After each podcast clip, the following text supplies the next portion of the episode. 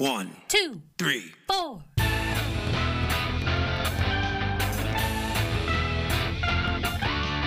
Monster movie. Fun time, go! Monster movie. Fun time go. Monster. Movie. Fun time. Go! Monster movie. Fun time go. with Precious D and Honeybee.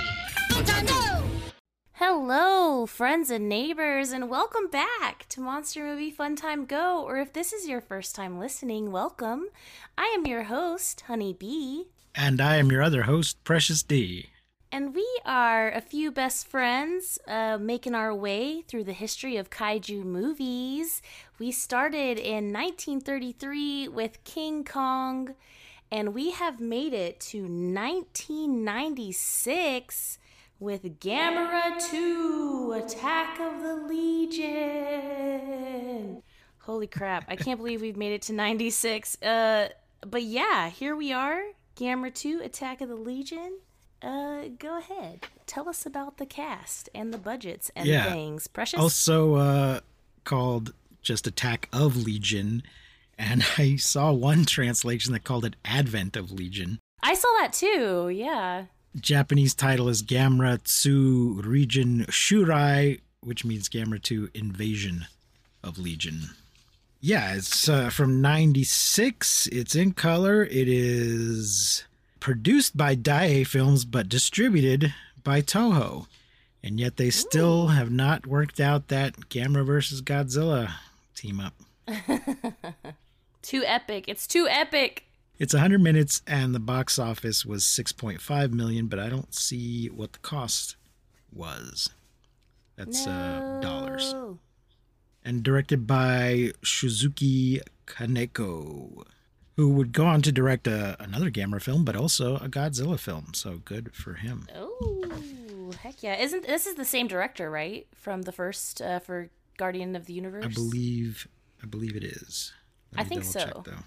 I'm pretty sure. Yes, he directed all three of these movies. He did not direct the fourth kind of standalone one that comes later, but he will direct in 2001 Godzilla, Mothra, and King Ghidorah Giant Monsters All Out Attack. But before we get into it much further, we've got a little bit of kaiju news. Ooh. The biggest news is that we've already booked our hotel room for next year's G Fest. Uh, yeah, baby.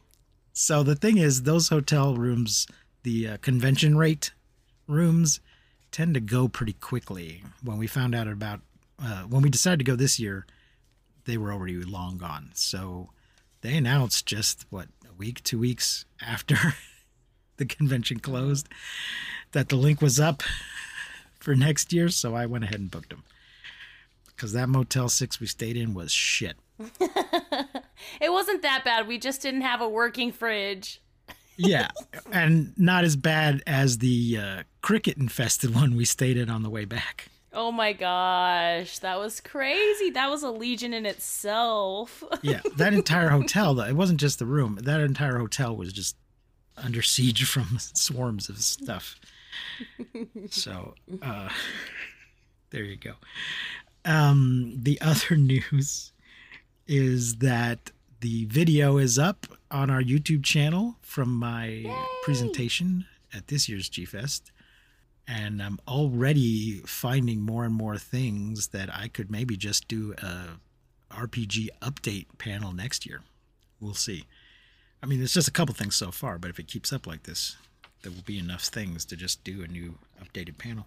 But the real news is there's a teaser trailer out for Godzilla minus one. wow, wow, wow, wow. So go onto the YouTube and find that.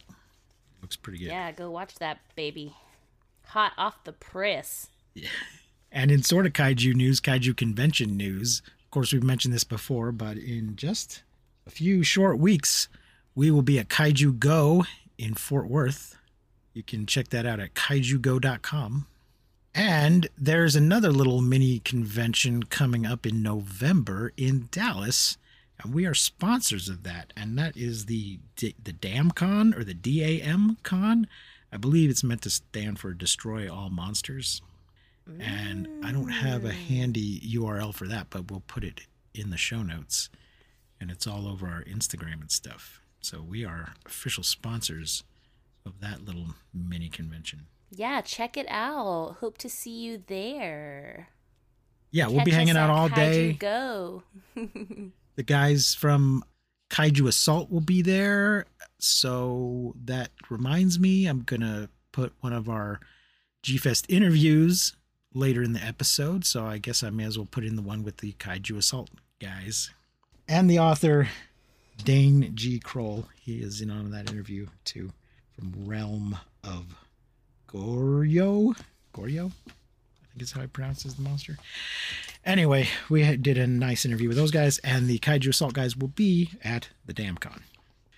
So uh, now on with Gamera versus Legion, Attack of Legion. Our cast is Toshiyuki Nagashima as JG SDF Chemical School Officer Lieutenant Colonel Watarase. Wow. JG is just the Japanese ground self defense force, basically the army, as opposed to like the air self defense force or the, I guess they call it the naval self defense force. Uh, Miko Mizuno as Midori Honami, a curator at the Sapporo Science Center. And I think we're finally at the point where she's just a scientist. She is not a lady scientist Yay. She's just allowed to be a scientist without any commentary about it. So, progress. Tamotsu Ishibashi, uh, Defense Force Captain Hanatani. Mitsuru Fukikoshi as NTT Network Engineer Obitsu. He seemed to be working, I don't know what NTT is, but he seemed to be working directly with Midori at the Science Center. Mhm. Ayako Fujitani as Asagi Kusanagi, back from the previous film, a young girl with a psychic connection to Gamera. Yay, Asagi. So they're trying to make her uh, Miki Sagusa. Like Miki, yeah. yeah, which I she's I remember next one. last in the yeah, and and and I didn't think that she did as much in this movie, but I really really appreciated her presence. Like I appreciated the comeback. You know what I mean? yeah. Yeah, it's almost just a cameo because she doesn't really have much Yeah. direct effect at all on anything. She's just like, Yeah. hi, remember me? I'm here too.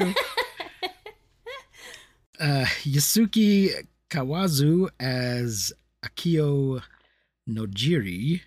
That's uh, Hanomi's supervisor. Akira Ohashi as Gamera. Mizuho Yoshida as Legion. All of them? Y- Yukijo, uh, Yu- Yukijiro Hotaru as beer factory guardsman and former Fukuoka police officer Osako, who witnessed the encounter with Geos in the pre- previous film. Man, he was hilarious. I really I really loved his little scene. So he and uh, Asagi are the through line. They are both in all three of these movies. Hell yeah. Honeybee thoughts, first impressions, feelings, goals, Oh, man. aspirations.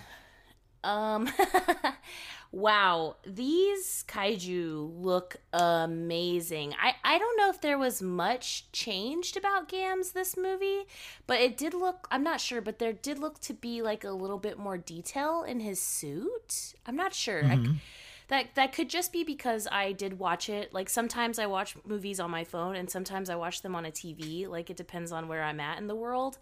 Um, So I can't tell if there was actually more detail in Gamera's suit or if I could just see it better on the bigger screen.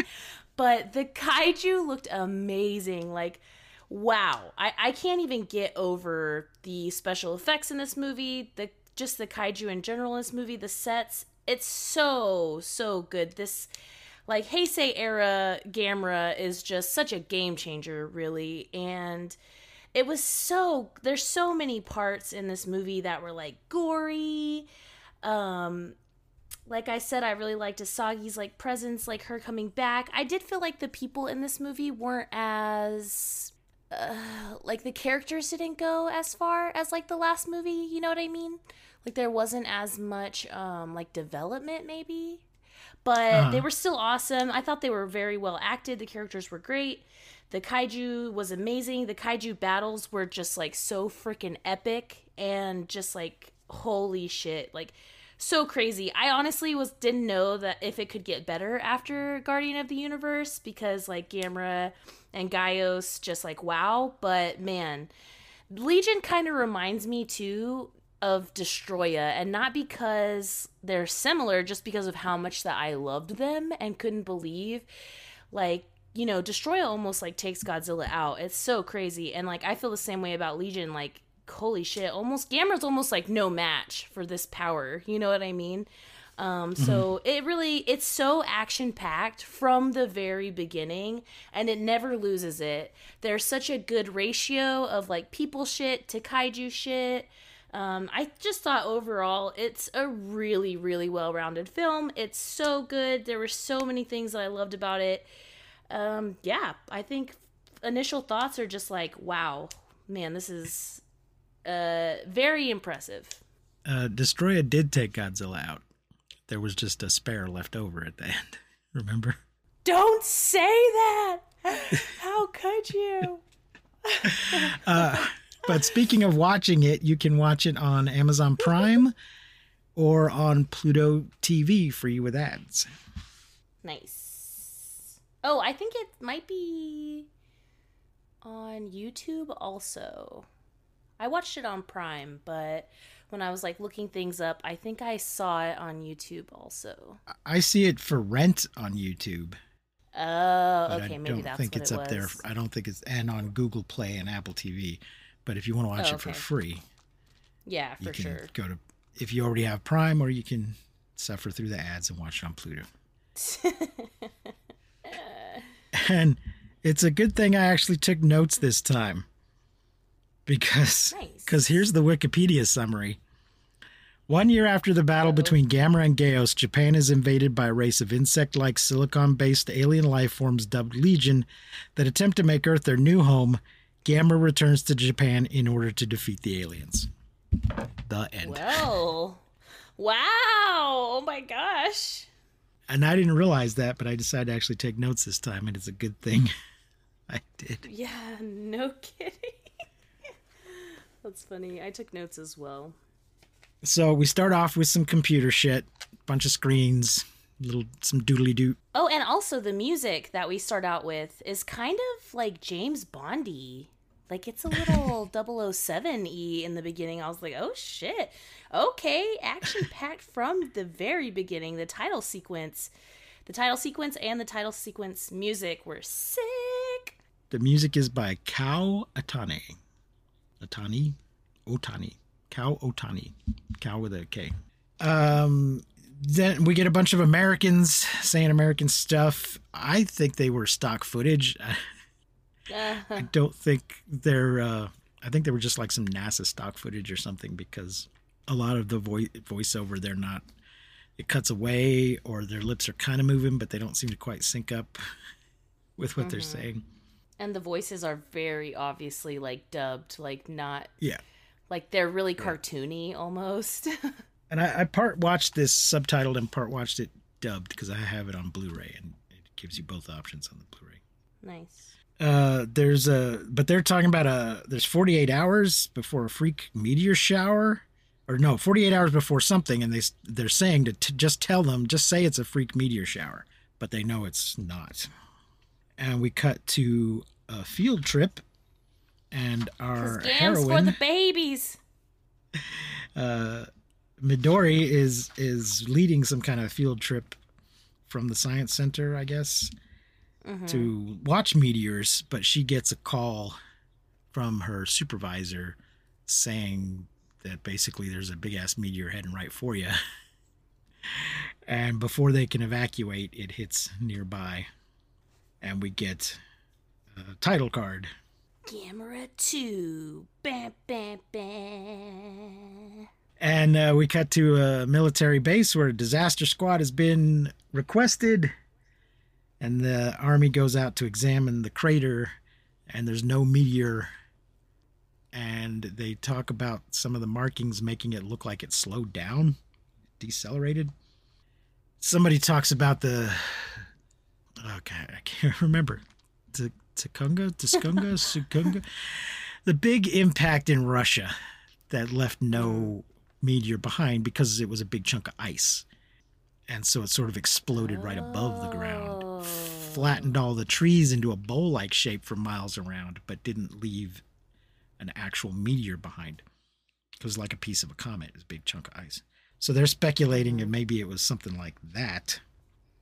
And then there's a news It report about definitely it. couldn't be aliens. Yeah. The thing is, th- these people just a year ago had to deal with Gamera and Gaios, but they didn't come from outer space. So Right. they I think don't this is the immediately first time jump that to. we've that we've had like an alien type situation in a Gamera film. No, no, no, no. Vi- Virus and a couple of the others. There's been a Oh, couple okay. that came from outer space or they go to outer space. Um, you remember all those space ladies? And Panchitos Oh, and. Panchitas Oh, getting yeah, onto yeah. spaceships and shit. Oh yeah, yeah, you're right. I just always think about like No, when we do like Godzilla movies, like it's usually Um, something from space. And I think originally he came from outer space, but in this series, he's implied that he's from Earth and is just ancient and is some kind of ancient guardian of Earth. But in the original series, he came here from from somewhere else. Anyway, we go to the Sapporo Science Center and they're having computer problems and they can't it's working but they can't connect to the network. And she's talking to this guy. Man, this movie this movie is a real throwback to the tepid romances that don't go anywhere. There's sort of a threat of a love triangle, but it just never materializes. So this is our first uh, look at one of the angles. Uh, Obitsu, Obitsu, the uh, tech guy, is trying to help her fix the computer, but can't seem to do anything. Uh, but it seems to me throughout the film that this guy likes her but it doesn't go anywhere at all. And then they start getting calls about green glow towards Lake Shikotsu. And so Midori and her boss get in a car or a truck or something and drive out there to investigate. And then it stalls out. I don't know if this is a bunch of sort of uh, Close Encounters influenced stuff. Have you ever seen that movie? Mm-mm. The aliens have a tendency to make electronics stop working in that movie. Yeah, I thought that was weird because like when they say that, when he's like, "Oh, like the car stalls out and everything goes dark," and she's like, "What's happening?" and he's like, "Oh, maybe all of the, you know, maybe the, all of the electronics don't work." And it's like, "But you're driving a car. Is it an electric car? What year is it? I don't think so." Well, no, there, but there's elect, but there's electronics in your car that if they don't work, there's you know the battery and the alternator and all that kind of stuff. If there's an electromagnetic pulse or something interfering with electrical currents or something like that, it, it is going to make your car fuck up. Hmm. It it doesn't have to be electrical powered. There's enough other electrical stuff going on. You know, there's a battery in there and stuff. Yeah, I guess so. and then the army uh confronts them is like hey this is restricted space and then cuts immediately to them helping fix the car getting it started again. So whatever is affecting it it didn't permanently damage the car. They were able to get it going again. And then they start talking with the army guys about what they're doing there and the research and something about the meteor moving. And why would the meteor cloud suddenly come to earth? I mean that's we pass through clouds of stuff all the time and that's why we get meteor showers and it seemed like a weird question to me although usually we do know because we've plotted things out so well these days we usually know when there's going to be a big shower because it's something we know we're going to pass through Mhm. Yeah. so this did seem like a surprise. I mean, any day of the week you might get a meteor or two. Uh, if you're somewhere where the sky's dark, any night you'll see a few if you look long enough.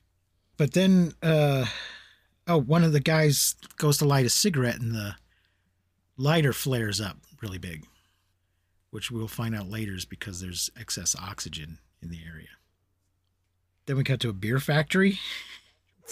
I love this part. I love these dudes. They made me laugh. So, um, and I didn't recognize him at first, but they do a newspaper reveal on our former police detective. You know what I mean? He's reading the newspaper Yeah. while the other guy's talking, and then he puts the newspaper down, and we're all supposed to go, "Hey, it's that guy!" Only I didn't that recognize. guy. yeah, and then even like their conversation when he's like, "Aren't weren't you? Didn't you do this in the last film?" And he's like, "Ah, not exactly. I couldn't hack it." yeah, just in case you didn't recognize him, they have a Yeah. conversation about how he used to be a detective. right. and they stumble on some creatures messing around with the beer and there's there's a Ooh, purple the sound glow effects of the like tink tink tink tink tink tink tink of the like little insect feet are oh so creepy, so good.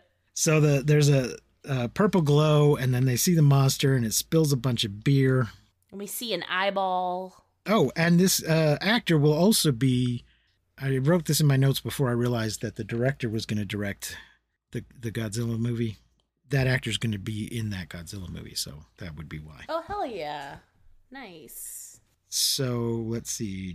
Um, the the monster spills the beer, and then we cut to NTT in Hokkaido. I don't. I never looked up what NTT for National Technology something. I don't have no idea. And Midori's there.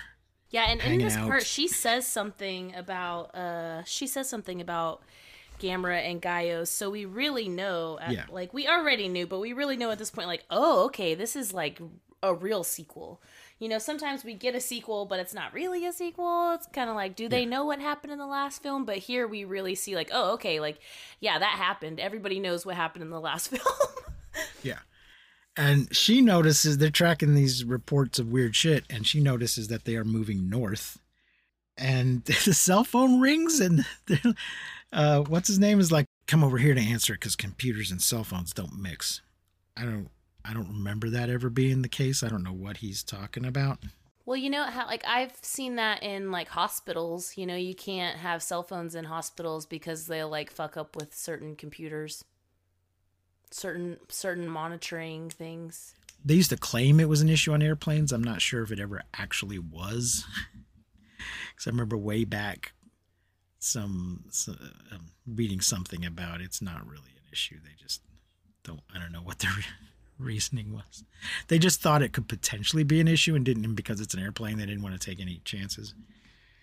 So anyway, the army has called Midori about the beer, and she goes to check it out, and because because the guy remembered what she said, so he called her in to consult about it, and she says, "What a waste of beer." Mm-hmm. And we find out that they that they actually sort of just took the glass, the beer. They took the glass and left the beer behind. They didn't just they didn't break the bottles and spill the beer. They chemically dissolved the glass, leaving the beer behind. That is a fucking waste. That is a Yeah, waste of uh, beer. and we watch a video of uh, Osako being traumatized, uh, being interrogated, and being obviously traumatized. And He's like, it's like, a crab, or it's a bug, or it's something. I don't know. Please believe me. yeah, and he's very much why me, why always me. And they talk about how he reported Gaios uh, a year ago or a few years ago.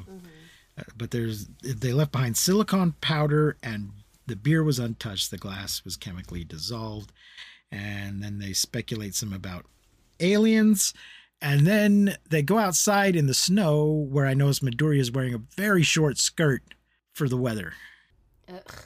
The movie is progressive, but we are not. Yeah, no i'm just saying it was very cold and everybody else was bundled up and she's wearing this really short skirt and i felt bad for her She's also wearing a jacket and a scarf, so I'm pretty sure she's fine. I don't know. It just seemed like uh, maybe she had thick stockings, uh, but it looked like hey, put the put the girl in a short skirt. But it's cold out. I don't care. Put her in a short skirt. Then we cut to the Odori subway where the tunnel is blocked by a wrecked train, and uh, the monster sucks out the windows of the new train and attacks. Oh man, this part is traumatizing. It is so creepy. And surprisingly gory. There's just So a quick gory. splatter of somebody's blood on the window. And he's also gone so far as to suck the lenses out of a pair of eyeglasses. Ooh. And spit out the frames. Patooey. The frames hit the ground. There's no lenses in them, so we know And there's that they like were blood not covering plastic. them. Yeah. Let's see. Police block off the subway and give a bullshit story about some hazardous material to the press. And we see policemen getting killed by multiple monsters. And they're so legion, good. Like the deaths the the, the deaths are so good. They're not like corny at all. You know what I mean? They're very, very well done. Yeah. And the police, uh, Midori's watching the news and the police retreat. And then the building starts exploding in places. And circuits are down and mobile communications are gone. And then something starts growing out of the building. And the army arrives to uh, kind of take over or coordinate with the police. And but this is, was a weird moment one of the officers tells the other officer, I think the captain tells the lieutenant colonel that he's not allowed here, but never, I didn't see any explanation of why he wasn't allowed. but he doesn't give a shit. He just takes over anyway. There's some readings, the pressure of four atmospheres and oxygen at 87%, which is not normal. And they talk about how they were looking for a germ or a parasite, but found this, but we don't see what they've found. Yeah, they go down into the subway and they're looking at something, but they don't show us yet what it is. Mm-hmm. They do find some survivors, and then they do this weird thing where it starts cutting to still shots of them taking the survivors. Yeah, it's a so funny when that started happening. I was like thinking like, "Oh shit, what's happening? Like why is my movie fucking up?" and I like rewound it and then it did the same thing and I was like, "Oh, it's like Yeah, an yeah. artsy effect." Yes. but only in this one part. Yeah. Uh, so the lieutenant colonel calls the governor. The captain gives a report on oxygen. Oh, they do they do the meeting room thing, and there's some map work, or at least some big maps in the background. And the the captain's giving a report on the oxygen and how too much oxygen can be poisonous. And the colonel reports that we can't coexist with these aliens. We have to fight them to the point of extinction. Yeesh. So, wow. Uh, and then he and Midori have a conversation about leafcutter ants. Yeah, and it shows like a whole little, you know, we get to see these ants like doing things. Like it shows Yeah, us a we- whole little snippet of It's these ants. sadly not a film presentation, but but it, it has the effect of one for the audience in that it just cuts to the things that she's talking about. Mm-hmm. Um, but they these are the kind of ants that cultivate. They, they said mushrooms. It's it's a fungus. I don't think it's actual like toadstools. But they they cultivate fungus, and she's speculating that these aliens have a similar relation. The, the the pod. So the big thing that grew out of the building they're referring to as a pod, and she's speculating that the little chittery alien monsters have a similar relationship to this pod that leafcutter ants have to the fungus that they cultivate. Mm-hmm. Yeah, like where they both need each other. Like the the fungus can't like live without the ant, and the ant can't live without the fungus, kind of thing. Right. Yeah. And then they get a call that the pod is flowering, and he asks what color. She asks what color. I wrote down what color.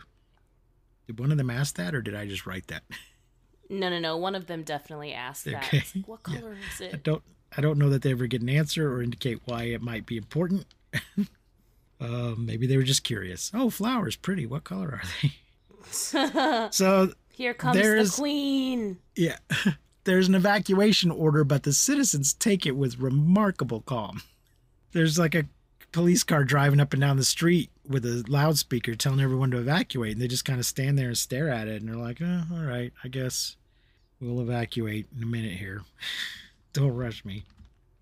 They start making plans to destroy the pod and planning explosives at the root, and then uh, Bandit shows up. That's that's their little radio call name for the the creatures. Bandit, bandit at two o'clock. Bandit at three o'clock. Um, so don't I think they have a little shootout again? Mm-hmm. They said it'll be ready in two hours, but the radio's dead. And then the computer guy's doing something for Midori. Oh, they they uh, she so he does a analysis of the explosion. That they they're the two of them are afraid that if they blow this thing up, it will cause it to spread its seeds all over the Mhm. place and into outer space. Yes. And that maybe that's how pods. maybe that's how it got here to begin with and that they the army probably hasn't even considered the possibility and their little um, computer model that they run sh- shows it overwhelming the whole city but then there's a systems error the analysis is so distressing that the computer just shuts itself down apparently and they say that the city would be devastated then there's a the green glow is back and the pod is activating no time to escape.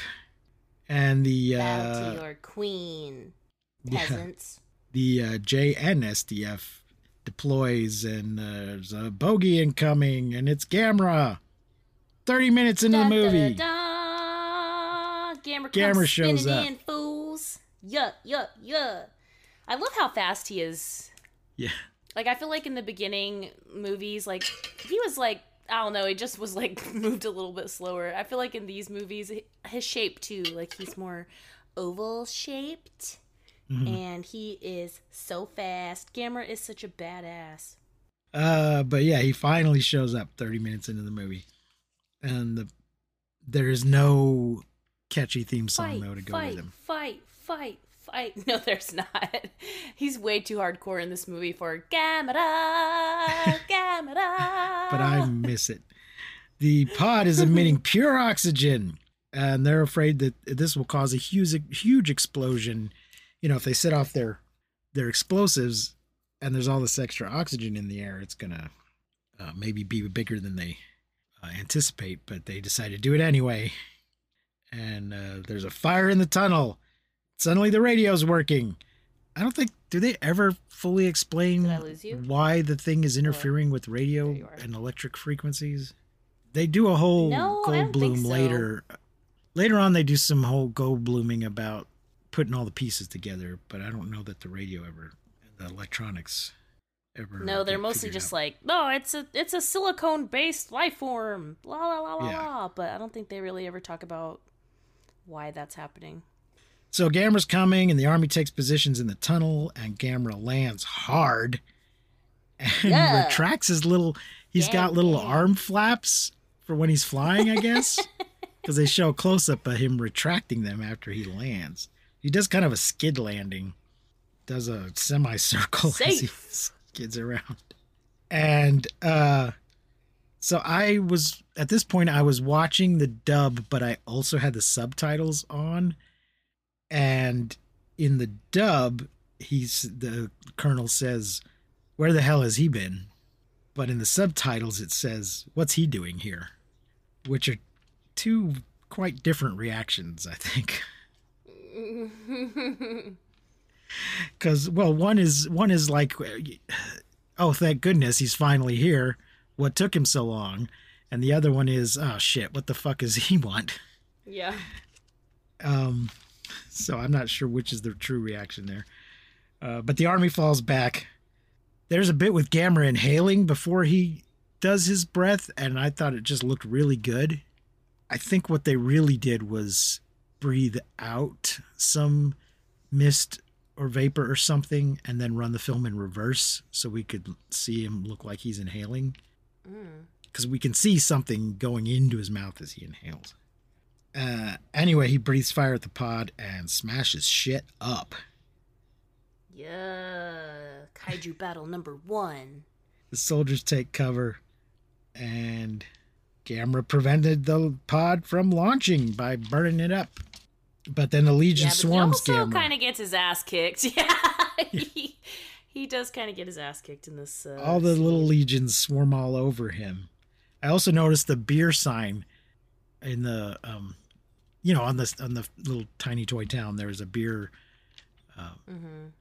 billboard There's a Coca-Cola one too, but it was the same beer as was in the factory. This is an and it's an actual beer. It's not, you know, movie brand beer. It's a real beer. And then the captain quotes Mark chapter 5 verse 9. He said to the he said to him, "What is your name?"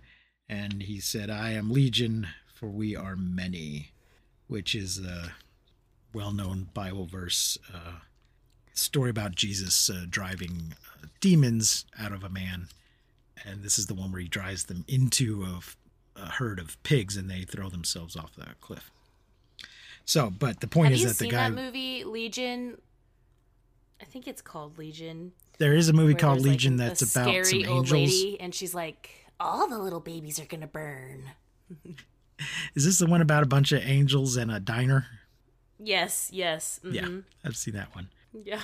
But yeah, the point is that the guy is possessed by not just a demon, but multiple demons. Jesus drives them out. So many demons that they are legion. Thanks, Jesus. No problem, buddy. Uh, but Gamera goes down, No. but then he takes off erratically and bleeds green all over the building. Ugh, all over the window. They're just like looking out the window, and the green blood is just coming down. Oh, that scene was so good. Uh, the Colonel and Midori meet up. Legion looks dead, but then a big one flies out of the building, which then they continue to refer to as the big one throughout the movie. At the Tsugaru Strait, a plane is confirming a target, trying to shoot Legion, and hits, and it seems to go down, but uh, but it's not dead. In the morning, they're doing a damage assessment, and there's reporters on the news, and they mentioning that the body they hit Legion, but the body was not found. And she kills a lot of fucking people too. Like, she kills most of the military. Yeah. And then a couple of ski girls are talking to Daddy in New York on the phone. But is one of the ski girls uh Asagi? Or are these just two random ski girls? I think one of them's got to be Asagi. Otherwise, why do they spend so much time focusing on them?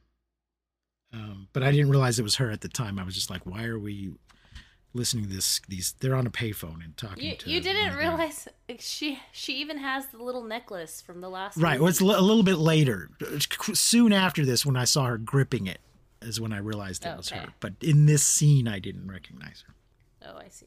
Midori's researching Gamera on the internet and has found a Gamera website, but it's in English. It's like an American website. There's not any Japanese ones, I guess. So the boss and the computer guy come to look at it and crash the site, which crashes in a like a piece of paper crumbles up. The website turns into a piece of paper that crumbles up because they've somehow crashed it. and the boss says in the dub, do something. Don't be a bitch. Do something. Jesus. yeah, he does not say in the subtitles. He's telling him to do something, but he doesn't tell him not to be a bitch. Wow. Midori goes to the lab where they're dissecting one of the smaller legions, and the colonel's there, and the thing moves a little bit. But um, then uh, we later we see o- Obitsu in a store waiting. He's going to Midori's house, but it's a little unclear what's happening at first. She, I think her parents run a pharmacy, and they live upstairs from it. So he's standing there awkwardly, getting the stink eye from her father, while uh, she, while he waits for her to come down and get him. And so there's a little, a little uh, meeting with her and the colonel, and Obitsu, and the whole time the father's kind of concerned about what's going on, and the mom keeps, you know, come on, get away from there, leave her alone. And they talk about Legion moving by gas, not by muscles. His limbs are powered by by gas. And they start putting all the pieces together about the si- silicon and semiconductors and glass and oxygen being released in the production of silicon, which is used for, or glass is used to produce silicon, and uh, that it's easy to get, but not as easy in the city. So why would they do it in the city? But I think that's where the electronics come in. And then we see that Midori has a secret booze stash in her bookcase. Uh, and I wrote, she might have a problem. her father doesn't approve, so she hides it from him. But it's a it's also weird because it's a bunch of little tiny bottles like you get either at a hotel or on an airplane. So I don't know. I think she's been stealing them from somewhere and then hiding them so she can drink secretly, which is never a good sign. and there's some joking about having two men in her room and whatever, but none of this goes anywhere. Oh, but they they speculate that they communicate electronically, and Legion doesn't like electromagnetic waves, so it's going to go to Tokyo. Because it doesn't like them, he's drawn to them to get rid of them. I think, or something. They interfere with his own communication, I believe. He's using electronic electromagnetic waves to communicate, and so our electromagnetic waves are going to interfere. So that's why they get shut down, I guess. Anyway, this leads them to conclude that he's going to go to Tokyo because that's where the most electronic waves are. Let's take a little break here. We'll play part of we'll play that interview I mentioned earlier, and then come back to the rest of the movie. Another day is here, and you're ready for it. What to wear? Check. Breakfast, lunch, and dinner? Check. Planning for what's next and how to save for it? That's where Bank of America can help. For your financial to-dos, Bank of America has experts ready to help get you closer to your goals. Get started at one of our local financial centers or 24-7 in our mobile banking app. Find a location near you at bankofamerica.com slash talk to us. What would you like the power to do? Mobile banking requires downloading the app and is only available for select devices. Message and data rates may apply. Bank of America and a member FDIC. This is TJ Storm, and you're listening to Monster Movie Fun Time Go. Folks, we're here at G Fest. Honeybee's here with me. This is Precious D, and we're talking to the designers and developers of the Kaiju Assault card game. Yes. thank Gentlemen, you, please gentlemen. introduce yourselves for the audience. I'm Jack Armstrong. I'm Brandon Phillips. And I'm Alan Birkenhoff. Tell us a little bit about your game, uh, the mechanics, uh, the leaned point. towards me. so I- okay. Um, so uh, we designed a giant monster fighting card game, taking a lot of the elements from the 70s up to about the mid 90s uh, giant monster movies that we loved growing up as a kid. We found a way to translate that what we visually saw into a card game that we built from the ground up. So it doesn't play like other card games such as like your Magic and your Pokemon. Those are all fine and great games, and I mean clearly they're successful. Um, but they didn't scratch the itch that I and Jack and Alan had with what we like with our interest in our hobbies, and so started with a coin flip and kind of ended with us marketing and selling our game.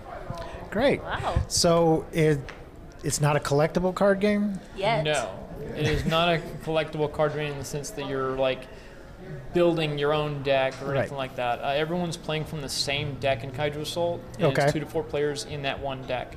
So you can add expansions, but all the expansions are just building on what's there. Right. It's giving you more monsters and more options. Good. There are some event exclusive cards that can be considered collectible because they're only sold at that event. But overall, it's not. But it's not a money pit like Magic the Gathering. Exactly.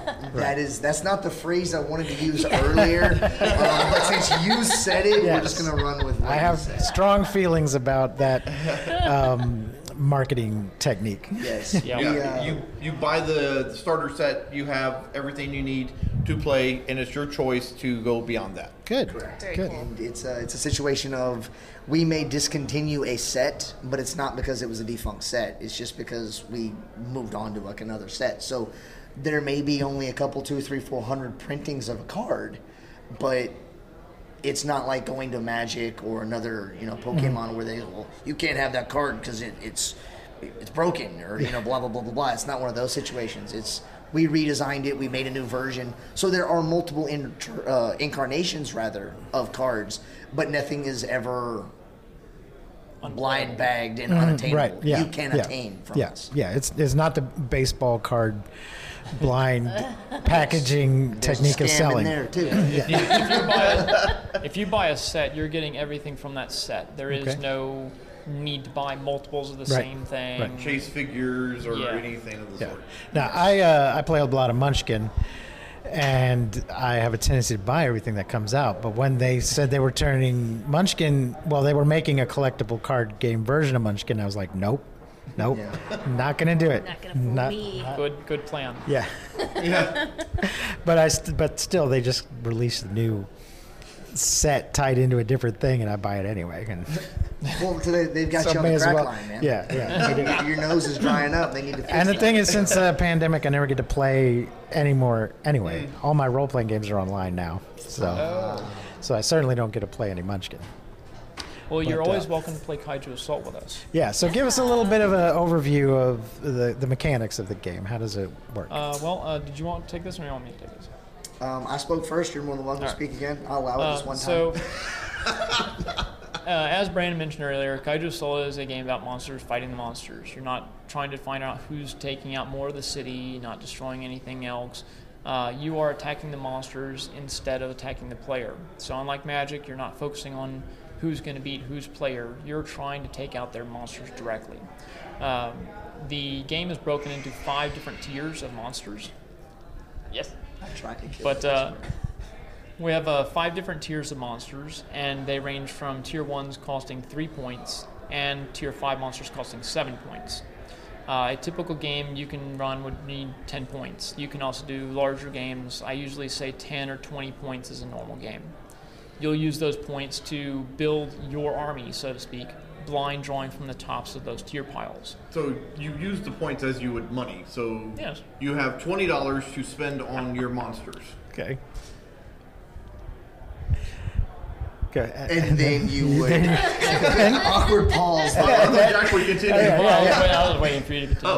Oh. Um, so once you've got your monsters set up, you're going to start your turns by rolling for your attacks. So each monster will have its different attacks and abilities, and depending on the attacks and abilities of those cards, you'll roll your dice to see if you can hit or miss your target. Evens hits, odds miss. Very simple. Nice. Uh, all the rules are condensed down to four rule cards, front and back. Also very simple. Good. One of them has pictures. Yes. I designed that one. We do recommend ages seven and up, just simply because there is division, subtraction, addition, multiplication. Okay. and percentages. Educational. Yes. Uh, however, I have been beaten at my own game by a five-year-old. So uh, don't think that just because one of us created the game or that someone's played it longer doesn't Mm-hmm. mean you're I don't not. think going I've to. won a game in I don't know how long. That's how you know it's a good game. Uh, we Well, we stride is ourselves on balancing, so we've spent so much time balancing. Um, one of the cards we recently came out with in the newest set, the legendary set, is called Setup Kaiju. Setup Kaiju is a monster that we've had the art done and completed for for four years. We beta test these things to make sure and repetitively make sure that they are going to work in the game as we want them to work and fit correctly within the tiers that we put them in. Beta testing is usually three hours total, 40 minutes of play, and the rest is arguing and throwing things at each other. bickering. The B, the B in beta is for bickering. Yeah. It's where you ultimately determine who your real friends are. you can have, Actual battle. yeah, you, you can have the heartfelt conversation if your card sucks, and nobody takes it truly personal. That's uh, that's exactly what that boils down. Who to. Who designed this a, trash? only a little personal. a little, little personal sometimes. Um, but we have mechanics in there that are more than just simply attacks. You have grab attacks from the Showa series. We took implements of that idea where you can hold the monster and have another monster attack them without having them get out of the way.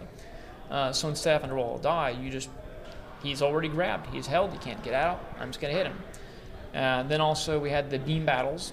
If you From roll a six, Heisei series. Yes. If you roll a six with a beam against a target that also has a beam available, creates a beam battle, and you both have to roll off so you gets the highest number, and the loser takes the damage of the highest of the two. beams. Okay, so that's when the they're both shooting their beams and they hit each other, and then it's a little bit of back and forth, and then Like somebody's beam overcomes. That can be pretty lethal whenever you have a hundred point beam and you hit a target with a six and they have a 500 point beam Yep. and you go three rounds which every time you have to roll off you add a 100 and then you find out that you just lost the beam battle and you take like 700 to your face and you only had 400 hp Yep. which happened to me earlier today. yeah, that sounded specific. Very specific. Uh, tell me a little bit about the monsters. These are your original monsters, Uh, mostly. yes. Um, so Jack, as far as the starter pack goes, he created a hand. Well, we all created monsters, uh, but I'd say that the bulk of the starter pack came from Alan and myself. Uh, Yes. I like to joke that Alan is the uh, kaiju wrangler, and um, we He had a kind of ton of just ideas. uh, right. We just sit down with ideas, and it's like, hey, I think it'd be cool if a monster had this name or was this concept. Like I've got a guy, his name is Tenpin, and uh, at one time I was a pretty avid bowler, and by that I mean I would watch people bowl, and I thought I was doing it. Right. And so I thought it'd be really cool uh, if, like, if for those familiar with like Power Rangers or what have you, Lord Zedd would always like take concepts or items and make them into monsters, and he's most notorious for the giant purse. But uh, I thought, well, what if Pachinko machines and such. yeah. What would happen if Lord Zedd made like uh, a bowling monster? And in doing so, that's where uh, my artist, I'm like, this is what I want. And he started, he like made shoulders out of bowling balls, and you know his spines are made out of bowling pins, and created some backstory for it. And it tends to be everybody's kind of a favorite whenever they realize what they're looking at. And then Alan, which I'll let him go into detail on his stuff, but he likes to look at it from a story point of view, but then he turns around and tries to make it forcefully educational.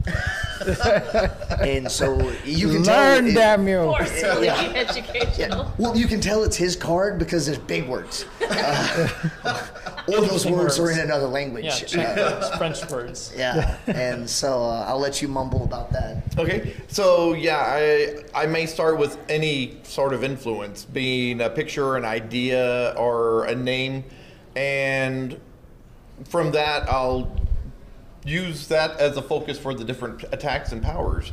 Like uh, the one of the main monsters I think I'm probably most known for is Budgie Yes. uh, which is It's a a, giant budgie, a parakeet. Yeah. And so I came up with the backstory that there was a guy who borrowed money from the mob who was going to make a film with it. Well, he spent it before he got it. So the mob's coming for him and he needs to make a movie quick. So he grabs his daughter's parakeet and has a makes a small city and then films the parakeet stomping through the city and then films a couple of human actors and then makes Zarkorr kind of film. Uh, and so all the attacks are uh, like Gamma Ray, which is uh, Gamma Ray is uh, the place where the parakeets were originally found, and little stuff like that. Uh, and so he's got like a sonic screech because parakeets screech, Right. and then he's got a mimicry because they can mimic voices and that. So he's got a pretty lethal attack that he can mimic the last attack thrown at him. But on the card, he looks just like a sweet little parakeet destroying a city. Nothing special. Okay. Wow. Yeah, and he, so he's one of my favorites. But I usually, as I say, I do try to mix in some education, languages, math, uh, scientific terms. Uh, there's one, a couple I'm working on that are English terms and based on languages and stuff. So Uh, English teacher's gonna love the you. yeah, and I want people to s- play the game, see the word, and then later they associate. I've seen that term before, Right. And then it sinks home that it, it, it makes their the, the moment of rec- uh, recognition, and it all brings it together. Cool. Cool. Uh, and you've licensed a few monsters Yes. from uh, our so- upcoming guest here in a moment. Uh, yay! Uh, everybody loves Dane. Um, Dane's so, chilling on the um, floor over there, folks. It was kind of an I don't want to say it was an accident, uh, but uh, Dane, who I'm assuming you'll hear from here in a bit, he uh, it was just several G fests ago back when we were in the other hotel. He basically spent three days of listening to me say the same thing over and over again. This table was right next to ours. Yep. Uh, Okay. yeah, And the artist and alley at the time. you know e- exactly. And as it was mentioned, is uh, as far as stamina goes, you have to treat the first customer the same way you treat the last customer, and vice versa. And I'm typically really good at being as consistent as possible. And well, that means Dane heard me at like a level seven uh, for you know three days, and then finally just one day he reached in and goes, "What do I have to do to get my monsters in your game?" and it was it was kind of like a oh, I have to know something about your monsters, but okay. And he gave me some books. I gave him a starter pack and some stuff. And it was a handful of months later, I sat down to actually read the books. And uh, I started sending him like thoughts and ideas. And I think at one point he kind of had the idea that that wasn't going to go anywhere. Um, and like nothing was going to happen. And then he started getting these like obscene text messages um, from me. and it, when I say obscene, so when I say obscene, His chest is on the internet, by the way. well, um, it was just like, hey, this monster does this. That's fucking cool, you know. And yes, I censor myself. Um, but with that, We he was just not. like, oh wait, you're actually reading the book. Yeah. and so I came up with some ideas, but he led into uh, another author that reached out and said, hey, I, I noticed you got this game. What would it, would it do? To have like a whole page of licensed characters, I'm willing to loan you my characters and blah blah blah, and then that ended up within like a four or five month time period, I wound up with four licenses and contracts, and Dane being one of them.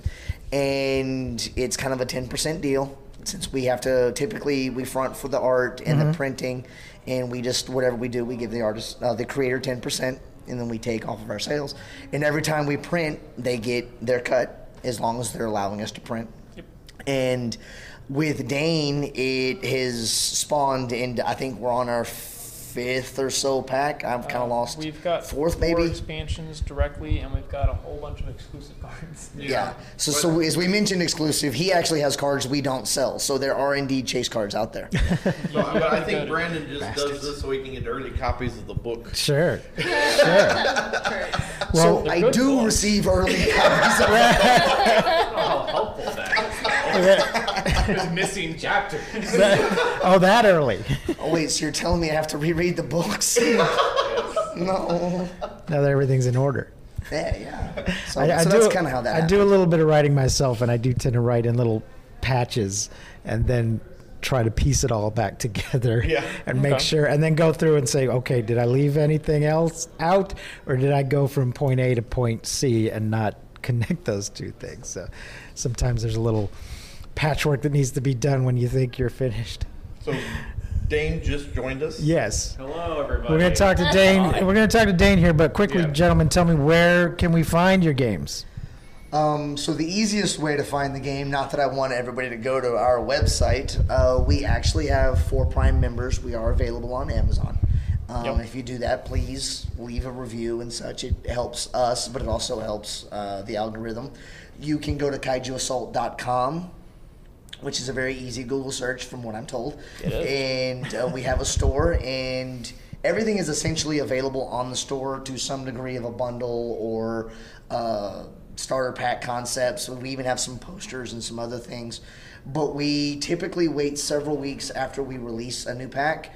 So we debut pretty much everything at G Fest, and we pretty that's where you get the new content. Mm-hmm. And it'll take it a month or two before that content is available on the site. So it does encourage people to not only come and see us, but it gives us time to figure out exactly how we want to set it up as far as that goes. Well, folks, if you're listening to this, you're already too late because G Fest will be over by the time we post this.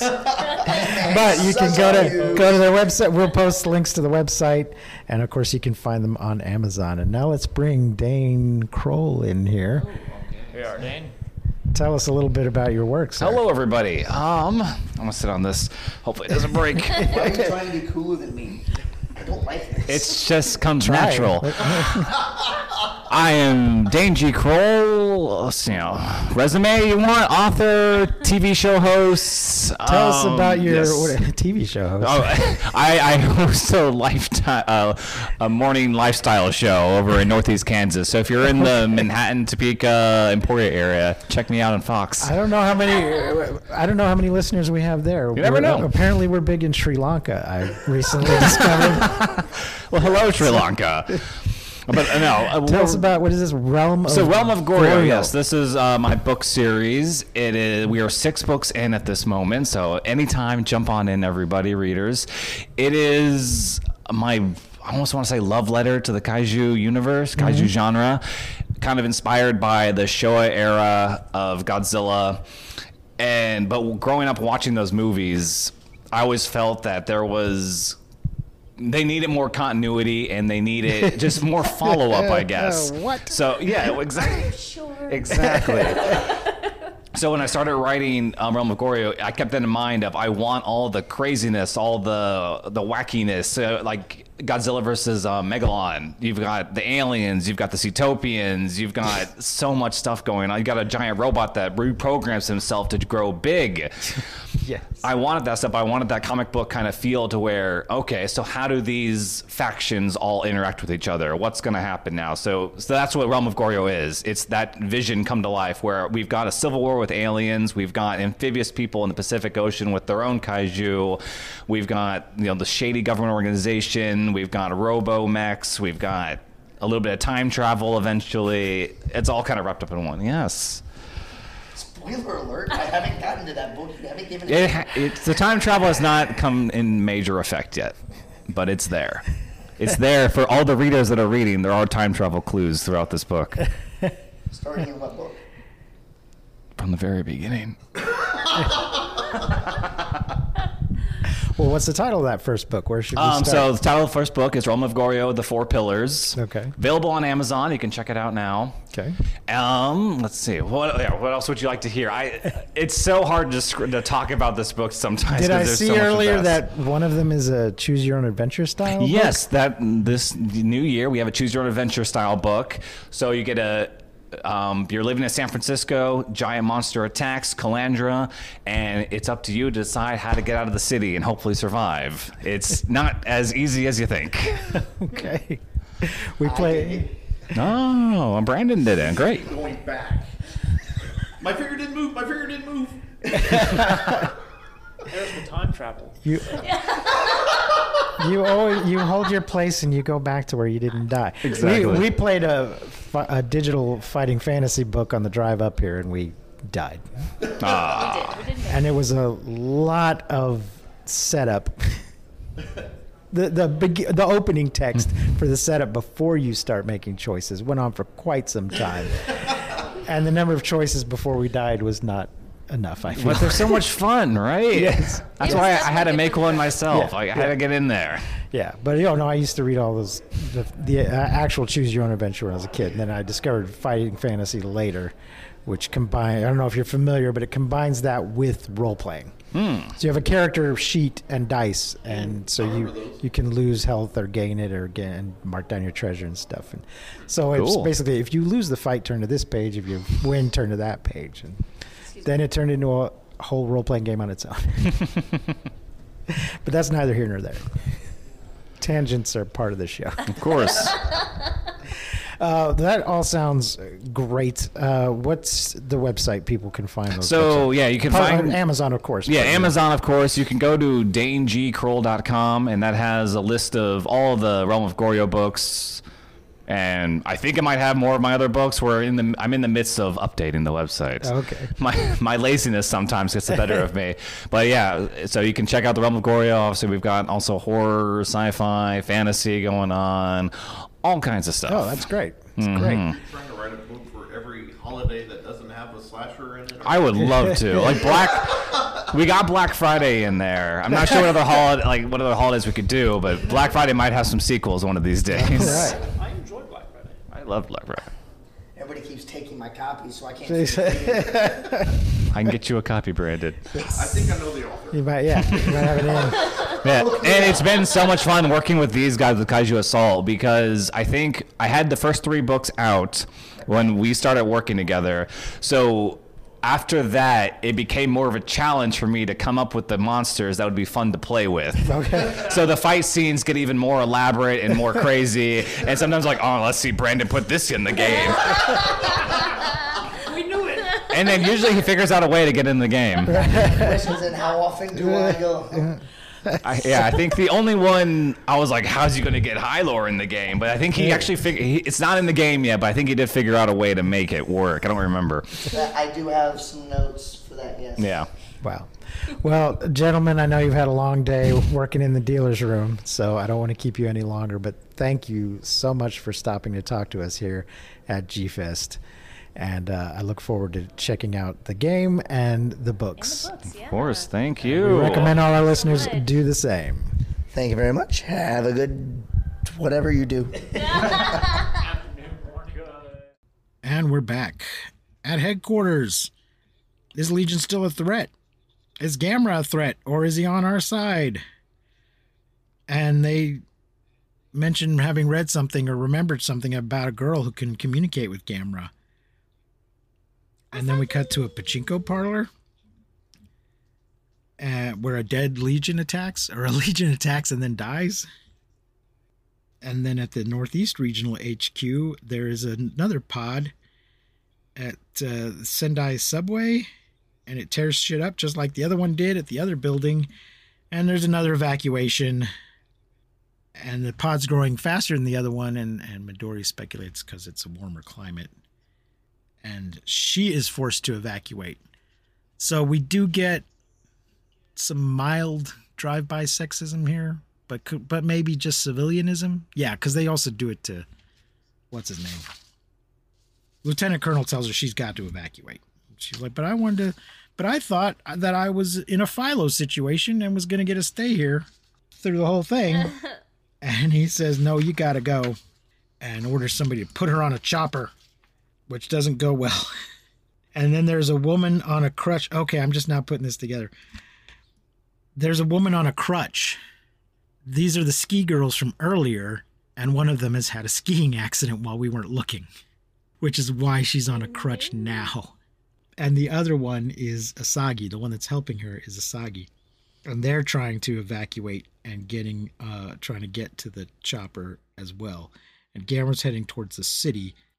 The chopper can't take off. And yeah, this is where I realized that the girl helping the crutch girl was uh, Asagi. Gamera flies by. Legion bursts up out of the ground and brings down Gamera No. and uh crutch girl falls down and midori helps and they get loaded on the copter uh one of the chopper choppers takes off Misagi's watching Gamera out the window and there's a big fight Big fight, fight, fight, and Gamera rips off her nose. he does rip off a big big chunk and Gamera is trying to protect us Duh. And of course, Midori and Asagi are on the only chopper that can't take off. And somehow, is it the the colonel? Somebody's like, "Oh, the choppers have taken off except for one," and he's like, "Ah," because he just knows that it's that it's the one with Midori on it. Um, the pod is flowering, and the army pulls back, and then the chopper is away. And then Legion, I wrote Legion Blast. Does it do a energy weapon that we hadn't seen up till now? Mm-hmm. Yeah, she does like energy whips. Like whoosh, whoosh, Yes, yes, that was it. And uh, I noted that the effects with the chopper were really good. I don't know if they were using like a small remote control chopper on set or how they were doing this exactly, but the chopper's flying in front of Gamera and it looks really good. So I think it must have been a physical toy chopper on the set because it doesn't look like it's been blue screened. Uh, Legion burrows away, and Midori recognizes Gamera Asagi. sucks up that energy whips. Yeah, Makes it more powerful. but at this point, Midori's like, "Hey, aren't you uh, Asagi Kusanagi?" And then the army rolls out, and Gamera heads towards the pod, but the pod blows up in his face. Ah. and he ignites all the oxygen. And then there is an explosion that is not a nuclear explosion, but looks a lot like a nuclear explosion. It makes a mushroom cloud and everything. And Sendai is annihilated. That's the city that they were in. The city is just gone. There's a huge crater left behind, which I thought was um I was I was just a bit shocked that they took out an entire city. They always, you know, trash a bunch of buildings and stuff, but they just wiped the whole city right off the map in this movie. All of it. And we get a bunch of headlines in English. No countermeasures to uh, to Legion. Danger of creature multiplication. Death hits Gamera? Question mark exclamation point. Tokyo next. There's an army meeting uh, with Midori. They will come in full force in desperation. The, the the Legion. The army's concerned that the Legion will come in full force, and there's no Gamera to help. So we got to hit them first. Gamera's body, though, there, although there's a crater that took out the whole city, Gamera's body is still there, just sort of frozen, calcified, petrified. Mm-hmm. And and all the kids like he's gonna wake up, right? Is he gonna wake up? I'm like, yes, yeah, yeah, people- he's gonna wake up. Don't worry, baby. in a little bit, people start gathering around his corpse, just camping out. but we get uh we get some computer shit with uh neon. I don't, I don't know what I'm talking about here. Compare with other signal, some bee stuff. She talks about bees. She's doing more, you know, analogies and stuff, signals. And then she's taking a shower while the emergency news is on we hear Midori taking a shower, but there's but it's not a sexy movie shower. She comes out completely robed. I don't I don't know. They're just trying to show us that she's at home trying to just, you know, chill when Be a human. more more fucking news comes. And uh, Prime Minister gives a speech and tells everybody that Tokyo is next. Then we cut. Then we do get some nudity in a public bath. Uh, we get a couple of guys' butts. People watching the news in a in a public bath, which is a thing in Japan, and has been forever. You know, it's a cultural thing. And the the prime minister, but none of these people are people we've seen up to this point in the movie, so I'm not sure what. I mean, they're just getting you know man on the street reactions, I guess, from the Just some good old butts. Yep. Not important butts, but just some butts. the uh, prime minister is giving his constitutional justification for deploying the self-defense force. He, he's assuring because you know Japan has doesn't have a they have a self-defense force. They don't have a um, offensive force that can only use it for self-defense under their constitution. They can't attack anybody. So he is just laying the groundwork to say the constitutional requirements have been met. We are under attack. I am activating we the need defense Gamera's force. help. Yeah. That too. Just say it. Say And you in- need his in help. the, uh, subtitles he says so i'm ordering the defense force to deploy but in the dub he says to deploy and destroy because somebody thought that sounded cool so the defense force rolls out there's news reports channel channel 6 newscopter midori and the colonel have a moment where she tells him i was hoping for a philo basically does that walk away and then stop and turn around colonel yes be careful, which means I love you. But this doesn't go anywhere. Goes nowhere. Uh, some old guy talks about a fire.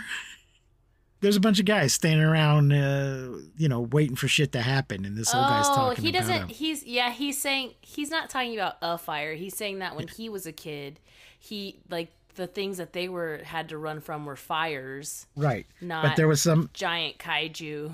Right. But there was always some people that ran into the fire. And today I'm going to hear ready to run into the fire. Or words to that effect. Uh, Midori and Asagi are at the airport. They're the only ones catching a plane going north. Why there are any planes going north is beyond me. That should not be allowed at this point. Well, it's so so Asagi can get to Gamera, obviously. Right. But it sounds, but it looks like they're just getting on a commercial flight. They're not chartering a private flight. They're just getting the one flight towards danger. And yeah, she tells us that Gamera's still alive. She knows it. Uh, there's choppers and tracking, tracking Legion. Choppers are tracking Legion. Tanks go. There's no radio, no radio communication, only telephone communication. And Obitsu is in a very purple coat for some reason. And this is when he's told to go fuck off. He's like, but I, but Philo, but I was been here. But the colonel's But like, no, been you're civilian. the whole time. Yeah, civilian, you got to go. But hey, we'll buy you. The captain's like, we'll buy you a beer when this is all over. You've earned it. Uh, but he sends him to the. He doesn't make him totally evacuate. He tells him to go to the communications center. And it's nighttime in the city of Ashikaga. Ashikaga. at the foot of Mount Akayuki. But uh, but also meanwhile at the same time at Sendai Station, formerly Sendai Station, now the rubble of Sendai Station, and Gamera's corpse, people are hanging out and they're having trash can fires and just sort of there to give Gamera good vibes or something. Just praying. I don't know what they're. Yeah, they're They just all- there like for the hope. People need Yeah. hope, and they're Yep. just there hoping that Gamera's gonna wake up with all. If they're all supporting together, you That's know? right. Unity. And they're correct. Legion confronts the tank tanks. Gamera is oh, it's like a kid. His mom is like, bring his camera okay? He's just sleeping, honey. It's okay." Mhm. Legion takes out 50% of the tanks and they retreat and call for more air support. Planes come in bombing, and he sends small legions to get the planes. The big one breaks through the first defense line. And then there's this weird shit going on with the embers from the fires and Asagi's amulet, and all the glowing embers sort of swarm around Gamera, and the good vibes work. He comes back to life Mhm. but the amulet breaks in her hand and cuts her. Yeah, Gamera's awakened, but only at the sacrifice of his human connection. Mhm. And I wrote, "Go, Gamera!" He uh, heads towards uh, Ashikaga and the big one, uh, and he does a big sliding landing. Five, what? Legion is heading north towards the big one. I don't know what I'm writing, here. There's some general. We've seen this guy before. I'm assuming he's a general because he's above the lieutenant colonel, who doesn't want to help Gamera. And uh, Obitsu's on the phone trying to get more power to some kind of power lines that they've set up. This was a little unclear. I mean, we see what happens in a, in a minute, but I don't think they fully laid out this part of the plan, unless he just comes up with it. So the Legion lands on a bunch of power lines, and I think he was calling for more power to attract them to these power lines. There's this weird power grid kind of thing, not just your normal lines. It's and they they land on it. Uh, and the captain and the colonel convince the general to let them act, and they deploy some anti-tank helicopters, and we get a big monster fight. Yeah.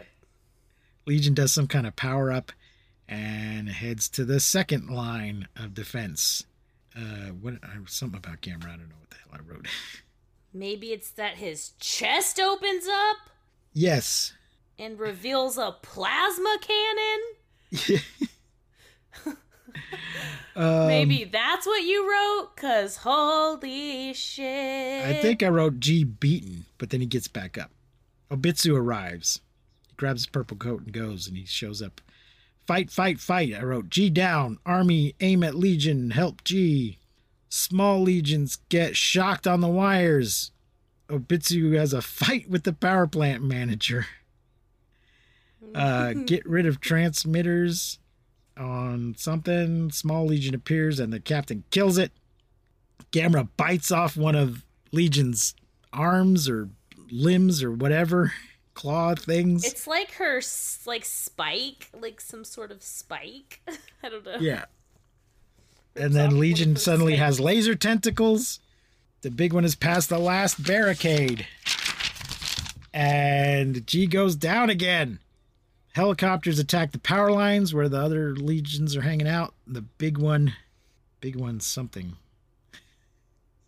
Big one But does something he to it. stands up. He looks into the gets up. He roars. Midori's Light bandaging. shines down upon him. yes. Uh, Midori bandages Asagi while this is going on, and then uh, Golden Lights, Gamera absorbing power, chest blast. Yeah, this he sucks up a bunch of power from I'm not sure where, and From her, blasts- from her energy whips, her fire laser whips. She Yes, like fire suck- laser whips into Gamera, and he just like absorbs it, and it just powers him up. Yeah, he's like, haha, you fool! You're only making me more powerful. yeah, exactly. Yeah, and and as you say, his kind of chest opens up and has a laser cannon inside or something. Yeah. Well, I was like, oh shit. and uh somebody said uh, somebody says this uh, i wrote down there's your defense line Gamera wins the sun rises and Gamera rockets away, and all the soldiers stand there and salute him as he flies away. Yeah, and he well he Mission like looks back at all of them. He kind of like looks back at all the humans, like Yeah. I love you, you dumb motherfuckers. I'll be back. And Asagi says, Sayonara. And then when it's all over, Midori and Abitsu have a little chat on the street, but do not have a love match or anything. uh, they just have a little bit of a wrap up talk about everything that just happened and what might happen. And then closing theme with a lot of What la la la happen. la la la la's in it.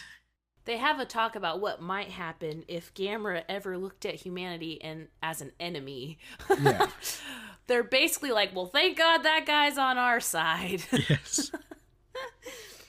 Honeybee, how many stars do you give Gamera against Legion? Uh, Gamera versus Oh, man. Gamera 2 Attack of Legion. I think. Oh man, because like I loved Guardian of the Universe so much, and I can't decide if I like this one as much or better. Like I can't decide which one is better, and I'm pretty sure I gave that one five stars. So I guess I'm gonna have to give this one five stars. Well, I'd say like a four point eight. Like it's high. It's high up there for me, Mhm. for sure. What about you? I, four, I think. I think I gave it four in the past. Okay. Yeah, did you like did you like the first one better than this one? I don't know. I think about the same. I feel like they're really close. Yeah, like they're they're really freaking close. Uh, yeah, it's good. It's good. It's very good. And there's no Godzilla going on at this time, so Gamera's really keeping things alive in the kaiju arena at this time. But there is about to be, even though there's no Godzilla, there's about to be some Mosara. In the same year, which will be next week's episode, Rebirth of Mothra, the first in a trilogy of Mothra Freaking movies. out! Oh my god. Uh... Pretty sure that those are also available on uh, Prime, but I, I, I Prime? haven't checked. I haven't checked, but I think you can watch them online. So yeah, we'll be back next week. We'll probably have some more G Fest interviews included in the show, at least one, and we'll look at Rebirth of Mothra next week. Yee. Folks, if you enjoy the show, please tell your friends. Follow us on all the socials. Go to our website, mmftg.com. You can find the links to all our other stuff there, including our Patreon, where we are doing some special patron only episodes. We're looking at the lyrics of Science Fiction Double Feature, where any moment now we will have an episode about Forbidden Planet.